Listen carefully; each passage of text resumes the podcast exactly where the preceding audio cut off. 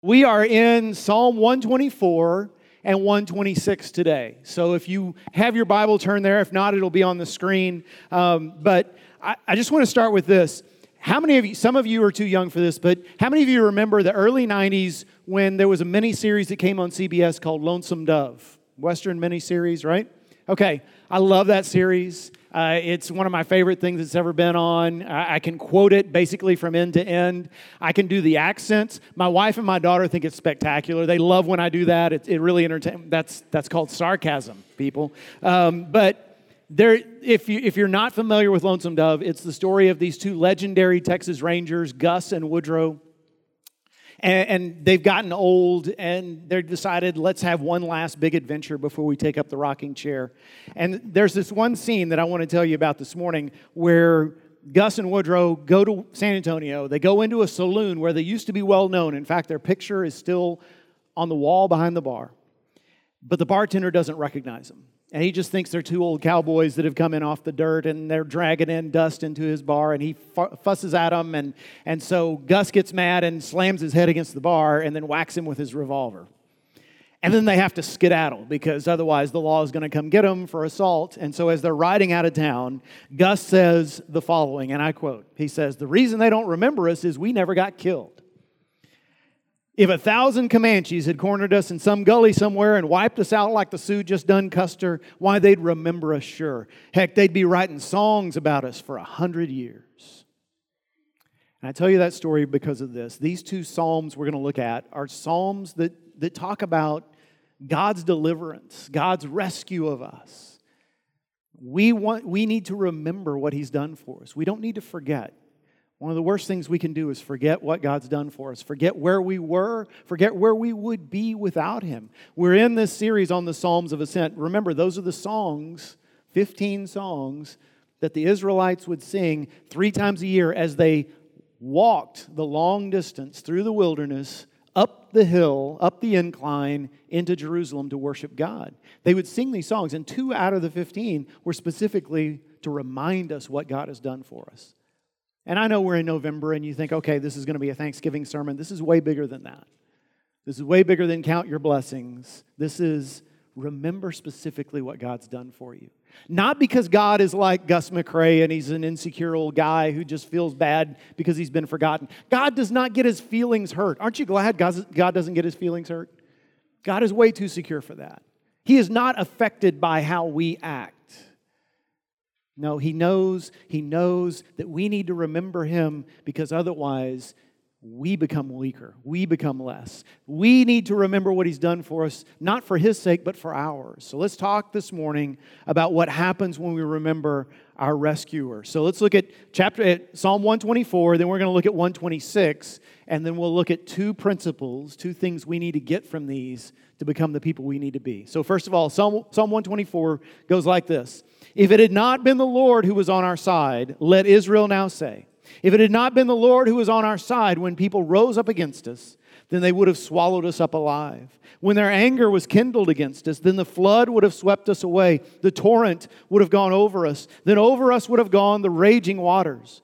Blessed be the Lord who has not given us as prey to their teeth.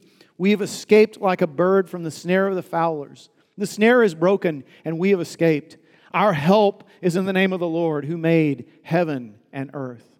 So in Psalm 124, we don't know what the context is that he's talking about. When he talks about the people were against us and the waves almost crushed us, there are some who think he's talking about the parting of the Red Sea. Obviously, that was a time when God protected his people from the waves. But the waves there could be metaphorical. You know, if you've read the Old Testament, there is no shortage of stories of where God shows up in the nick of time and rescues his people in some spectacular and unexpected way. Let me tell you three that you may not know real quickly. So in, in 2 Kings 6, there's a story in which the people of God are under siege. And Elisha, the prophet of God, is in the city where the soldiers are camped all around them. They can see the fires uh, of the soldiers ready to invade. And Elisha prays to God, and God strikes the army blind. So the enemy army immediately, all of them become blind. And, and Elisha is able to lead them by the hand into the city where they are arrested and, and captured.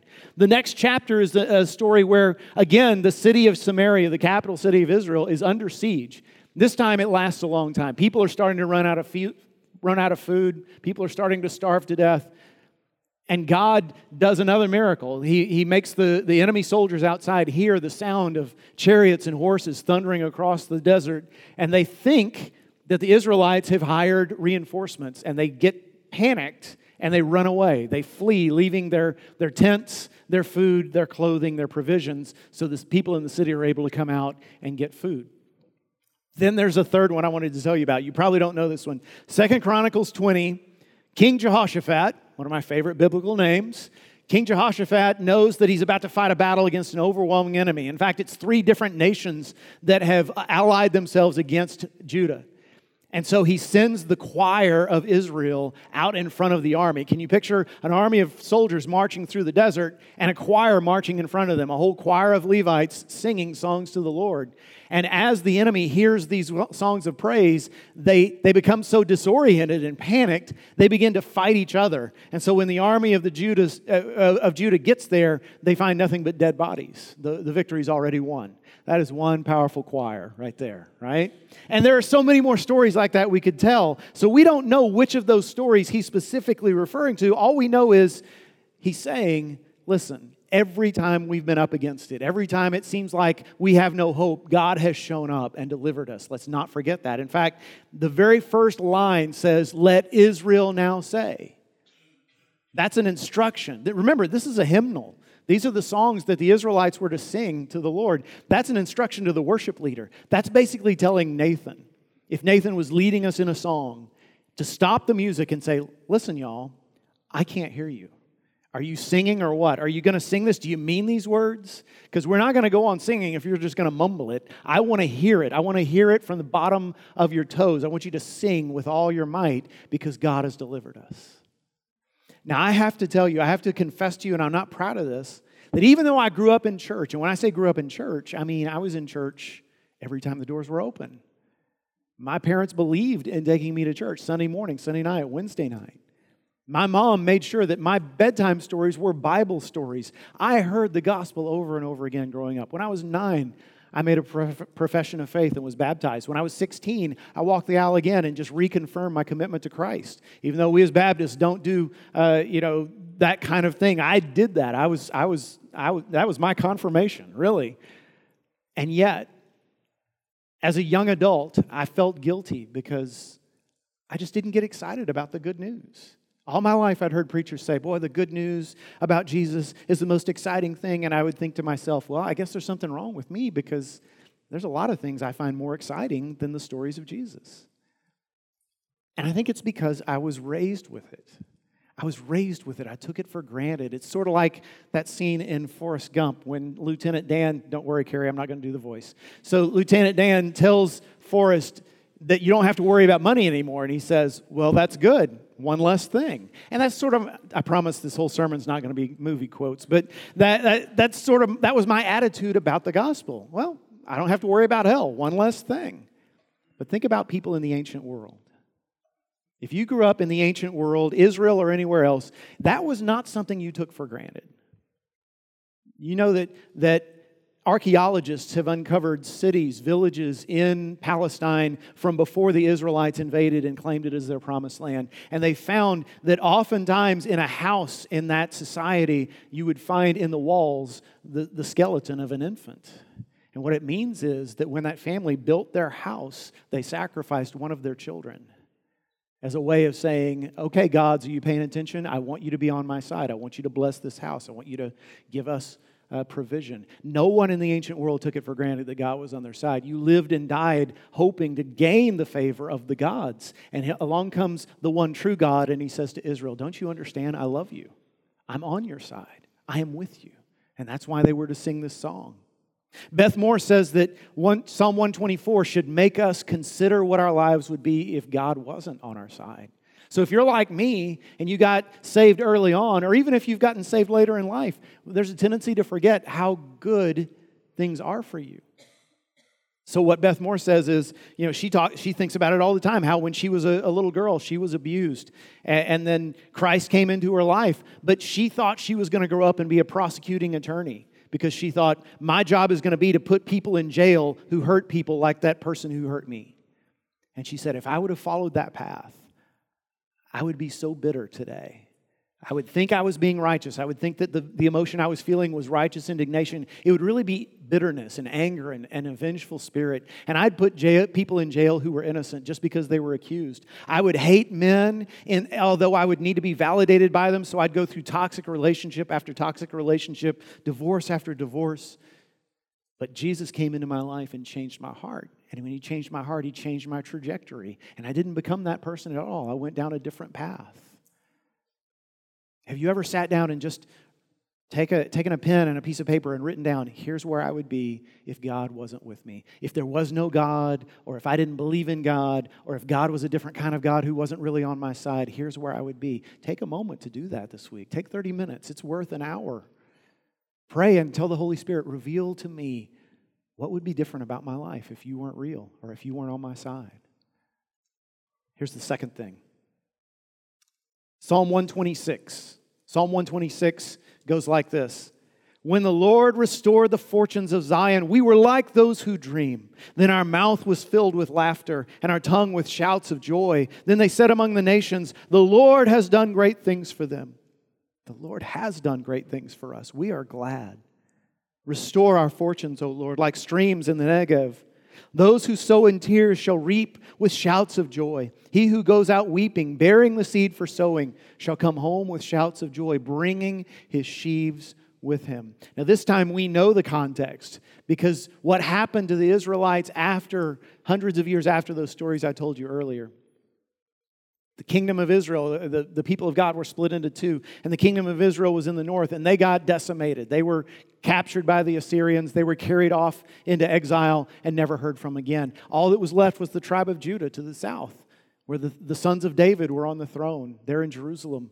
And 150 years after Israel was gone, Judah was invaded by Babylon biggest, most powerful nation in that part of the world, came in, broke down the walls of Jerusalem, burned the temple, carried away the people into exile, where they were told to worship a different God, different gods, speak a different language, adapt themselves to different customs. And that should have been the end of the Jewish people. They should have been gone to history. That should have been the, the last we heard of them. Because after all, when's the last time you heard of an Assyrian? The Assyrians were the biggest empire in the world 3,000 years ago. It's been about 3,000 years since anyone heard of an Assyrian. They're gone. Same with the Babylonians. You run into any, you run into any Phoenicians in HEB or Philistines or Hittites or Moabites or Edomites or some other kind of ite, they're all gone. Those are all nations that were powerful thousands of years ago. They predate Israel, and yet they're all gone. Why? There's not even descendants of them. There's no Edomite rebel, uh, reunion once a year over in that part of the year. What happened? What happened is this in the ancient world, when your nation got conquered, your civilization ceased to exist. You either died or you started worshiping new gods. You started speaking new languages. You started assimilating into a different culture. And that was the end of your culture. You became someone else. And yet, tiny little Judah this, this small little nation, not even all of Israel, just that tiny little tribe. From that tribe came the Jewish people today. Folks, if you want proof, objective proof that the God of the Bible is the one true God, ask yourself the question how are the Jews still around? You look down through history, how many different nations have tried to wipe those poor people off the face of the earth and have tried their best, and yet it hasn't succeeded? Why? Romans 11 says God has a plan for the Jewish people, even at the end of time. There will be a great turning back to God through their Messiah, Jesus Christ, of the Jewish people. See, when 126 starts with, We were like those who dream, our mouth was filled with laughter, our tongues with shouts of joy, what that's telling the story of is the day, 70 years after their nation was conquered, when Cyrus, the emperor of Persia, signed a decree that said the Jews can go home. Not only can they go home, here's some treasury, here's some, here's some, here's some money from our treasury. Go rebuild your city, go rebuild your temple, go worship your God again. That didn't happen in the ancient world.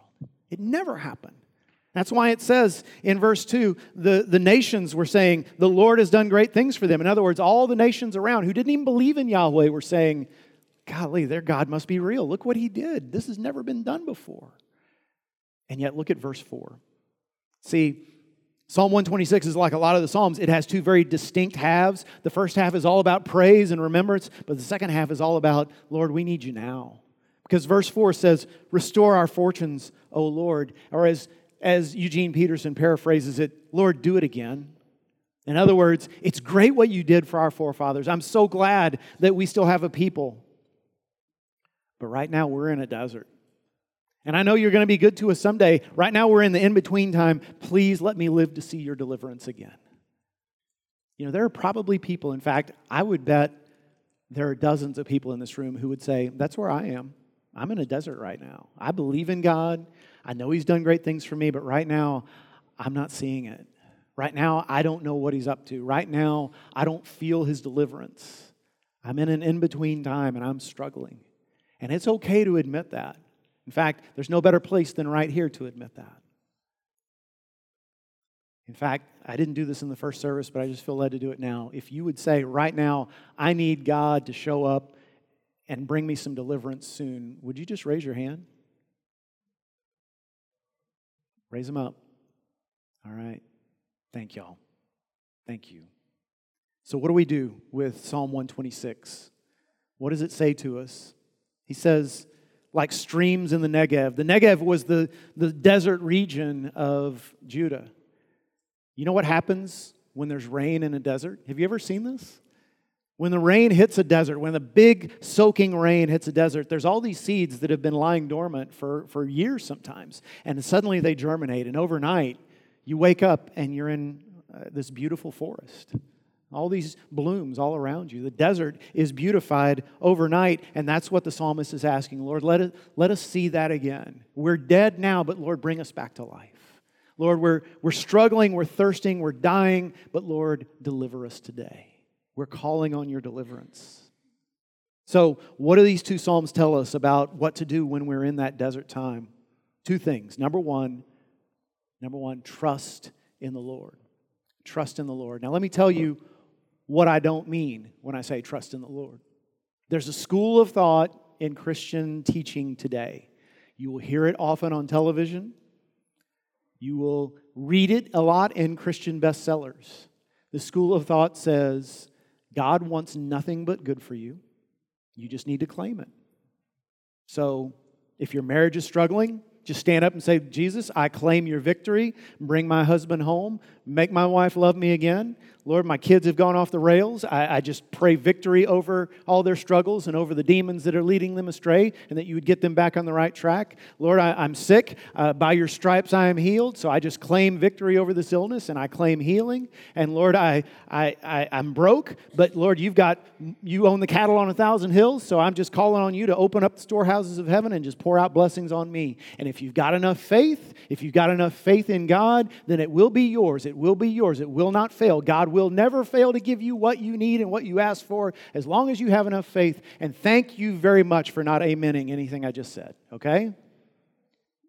Because even though you can find passages in the Bible that seem to back that up, it's because you've ripped them out of context. And when you read the whole Bible for what it really says, what it really says is yes, God intervenes in our lives. Yes, God does great things for us. But no, He does not give us everything we ask for. God is not a dog on a leash. God is God, and we're not. And I like, when I, when I talk about trusting in the Lord, what I mean is saying to the Lord, Lord, things aren't going the way I want them to. And I know you've got the power to, to, to straighten things out, and I'm going to trust you until then because I believe that you know better than I do what's right. Or to put it another way, this is how Tim Keller puts it God answers every prayer you pray the way you would if you knew what He knows. Some of you probably need to write that down. God answers every prayer you pray the way you would if you knew what He knows. Now, I've got a couple of stories to sort of as analogies for that point. So, um, when I was in seminary, I, I, was in a class one day, and we started all our classes off with prayer. So before the class started, a man in the, in the class raised his hand and asked a prayer request. Now, this guy was in his mid 40s, which made him ancient because the rest of us were in our early 20s. And he raised his hand. He said, uh, I want you to pray for this boy, this teenage boy. And he named him. Um, he was the boyfriend of my daughter. But my wife and I made her break it off because it just wasn't a healthy relationship, and he did not take this well. And he's been stalking my daughter. He's been he's been scaring my daughter. He's been refusing to go away. And last night, I looked out my window and I saw him sitting in his car out in front of our house, just sitting there staring at the house, like you don't think you can get rid of me that easily, do you? And so I went out to talk to him. Now I want y'all to know, all of us were 22, 23 years old. Um, we were barely older than that kid. In fact, I would be willing to bet some of the people in that room, some of the guys in that room had been that teenage idiot before, right? That stalked his girlfriend and made her miserable.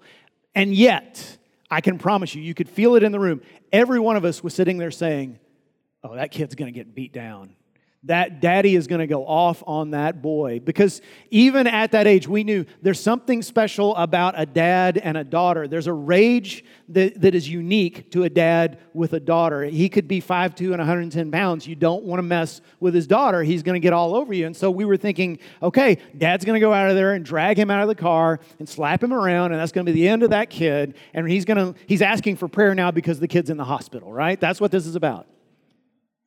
And, and I'll be honest, I was looking forward to hearing the details.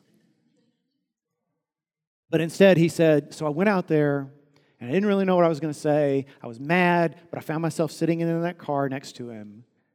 And we talked, and he ended up accepting Christ as his Savior. And we were just blown away.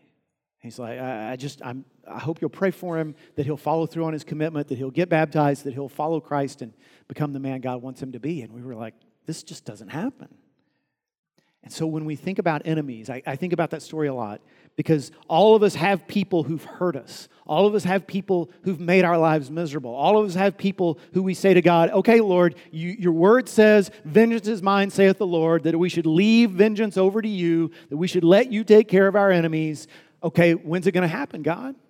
I mean, I'm, I'm sitting here waiting and I'm still struggling and he's prospering. I, I'm crying and he's laughing. So how come he's got it good? When are you going to squash him like a bug? When are you going to when are you going to slap him around, God? Because I'm waiting for that. And what we don't realize is yes, God is a God of justice and wrath, and God is going to make sure everyone gets what's coming to them unless Jesus got what was coming to them and they accept that, right? What we don't realize is while God is going to bring about justice, what he wants is repentance. While God has our back, what he wants is salvation. See, we, we don't realize that that enemy of ours is his child too. And we want him to, to stomp over there and drag him out of the car and slap him around. And God's saying, yes, if he doesn't repent, that's exactly what's going to happen. But I want repentance. Think about that the next time you're wondering about what's happening to your enemy. Second story. So when we had our first child, I'm looking at these babies this morning, reminds me when, when Kaylee was just out of the womb, and, and I was determined to be the perfect dad, and so I was going to go to all the doctor's appointments, and nobody told me uh, that, that part of being a parent was you have to hold your child perfectly still while they stick needles in her, right? Nobody told me that your child is going to look at you with those big brown eyes like, What are you doing, Dad? Why are you not rescuing me from this evil person in his lab coat uh, who's killing me? And I remember one appointment I actually missed, and I can't remember why. I'm sure I had a good excuse. But um, Carrie came back and she's like, Boy, that was a rough one. He gave her three shots and they had to burn her umbilical cord off because it hasn't dropped off yet. She was, she was in terrible pain. And, and, and Carrie said, You picked the right one to miss, I'll tell you that. You owe me now. And I'm like, Yeah, I do.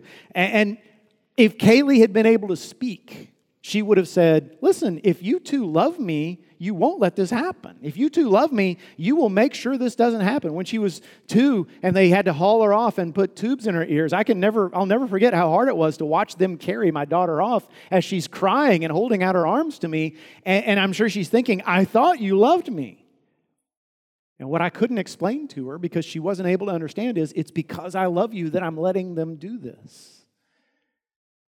And that helped me when I was an, a young parent. It helped me understand how God feels because, believe it or not, God loves you more than you love your kids.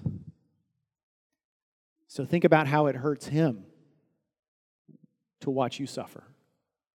Think about how much it hurts Him to watch you cry. You know, when the Psalms say He keeps our tears in a bottle, you know what that means, right? Every single tear that falls, He knows it, He feels it, He weeps alongside of you. And if there was a better way, He would have given it to you now. We can trust Him. We can trust Him. Secondly, we need to sow gospel seed. Now, that's kind of a weird way to say this, but here's what I'm saying. The last two verses of 126 about sowing in tears and reaping in joy. You know, I always thought that just meant things are bad now, but they'll get better. Life is cyclical. You're down now, but you'll be up. This too shall pass. By the way, that's not in the Bible. This too shall pass. But if that's all it's saying, there's nothing profound in that. You don't have to believe in God to believe that life is cyclical. What it's saying is something far more wonderful. What it's saying is, it's not that, it's not just saying, okay, God is going to turn your tears into joy. God is going to turn your sorrow into happiness. That's, it's not saying that. It's saying God is going to make your sorrow, He's going to make joy out of your sorrows. He's going to make, He's going to plant seeds of tears that, that reap a harvest of joy. In other words, not only will you become joyful, you'll be joyful because of your sorrows. You'll be able to look back and say, Thank you, God, that I went through that. Now I understand. Now I see. Our tears become a harvest of joy.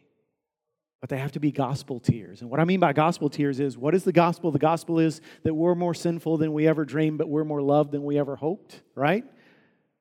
So when we weep tears of repentance, not just tears of circumstance. See, our tendency is when things are bad, we cry before the Lord and Lord, oh, woe is me. Why are things this way? When are you going to change things?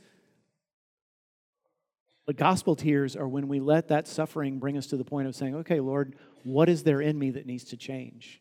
While you've got me here, while you've got my full attention, while I'm not distracted by all my happy go lucky activities, let's get some things straight. What do I need to change?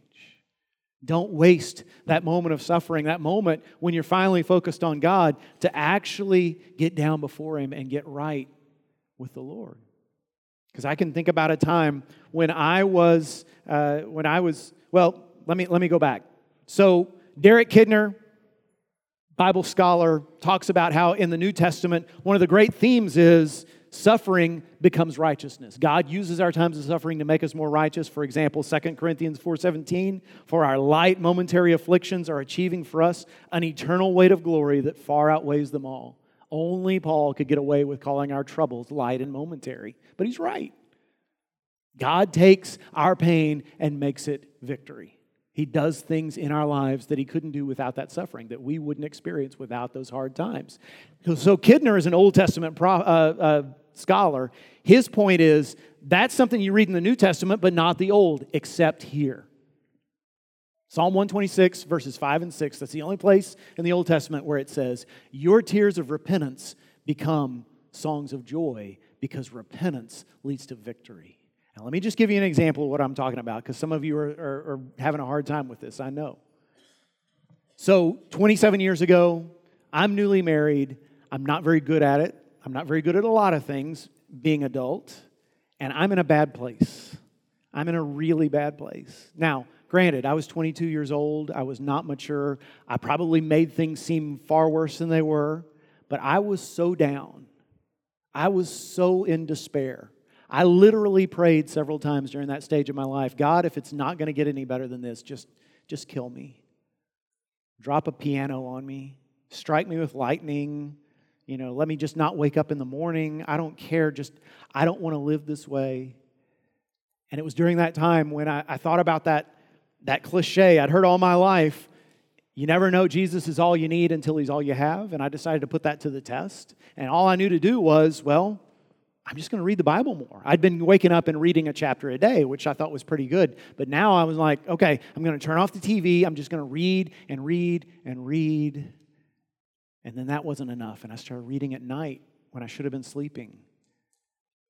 And it was during that time that I really learned to hear God's voice and experience His presence and experience His leadership in my life. And God took me and said, okay, this direction you're on that you think you want me to bless, I'm not going to bless that. That's not what I created you for. I've got a whole different trajectory for you. And I got onto God's trajectory. And, and it's not like things have been perfect since then. I've never made any bad choices. But I look at, I look at the, the incredible change the, the way God has taken me, the path He's brought me and Carrie and my two kids on because of that point in my life. When instead of just whining because things were bad, and they were, I, I got down on my knees and said, Okay, God, you need to change me because I'm too selfish to be a good husband. You've given me this incredible young woman, and I'm going to ruin it because I'm a selfish jerk. And, and, you've put me in a position where my boss is not a Christian, and I've got a great opportunity to witness to him, but I'm so temperamental and stupid, I can't do that. And I, I'm messing everything else up. So, can you change me? And those tears of repentance issued into joy. I look back on that time and I'm not, I don't enjoy thinking about it, but I'm thankful for it. Because of that period, so many good things have happened. God brought streams into the desert and brought my own deliverance. Not my initial salvation, but yet another good thing God has done for me. In another way, God has, has put me on a new trajectory. So I don't know what you'll do with these Psalms. Right now, if you're in a desert right now, will you sit before the Lord and just in all sincerity say, God, you know my heart. You know how hard this is for me. You know how much I want you to make things good again. But until you do, give me patience and let me not miss what you're trying to teach me. Will you do that? Can you pray that? Can you have the trust to say, God, you know better than I do? I want to trust you in the meantime.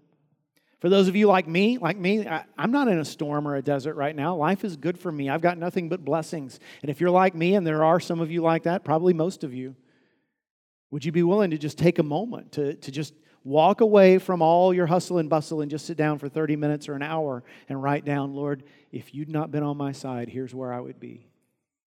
Would you take a moment to just praise God for what He's done? See, you need to remember your rescue every single day because it will save you again and again and again.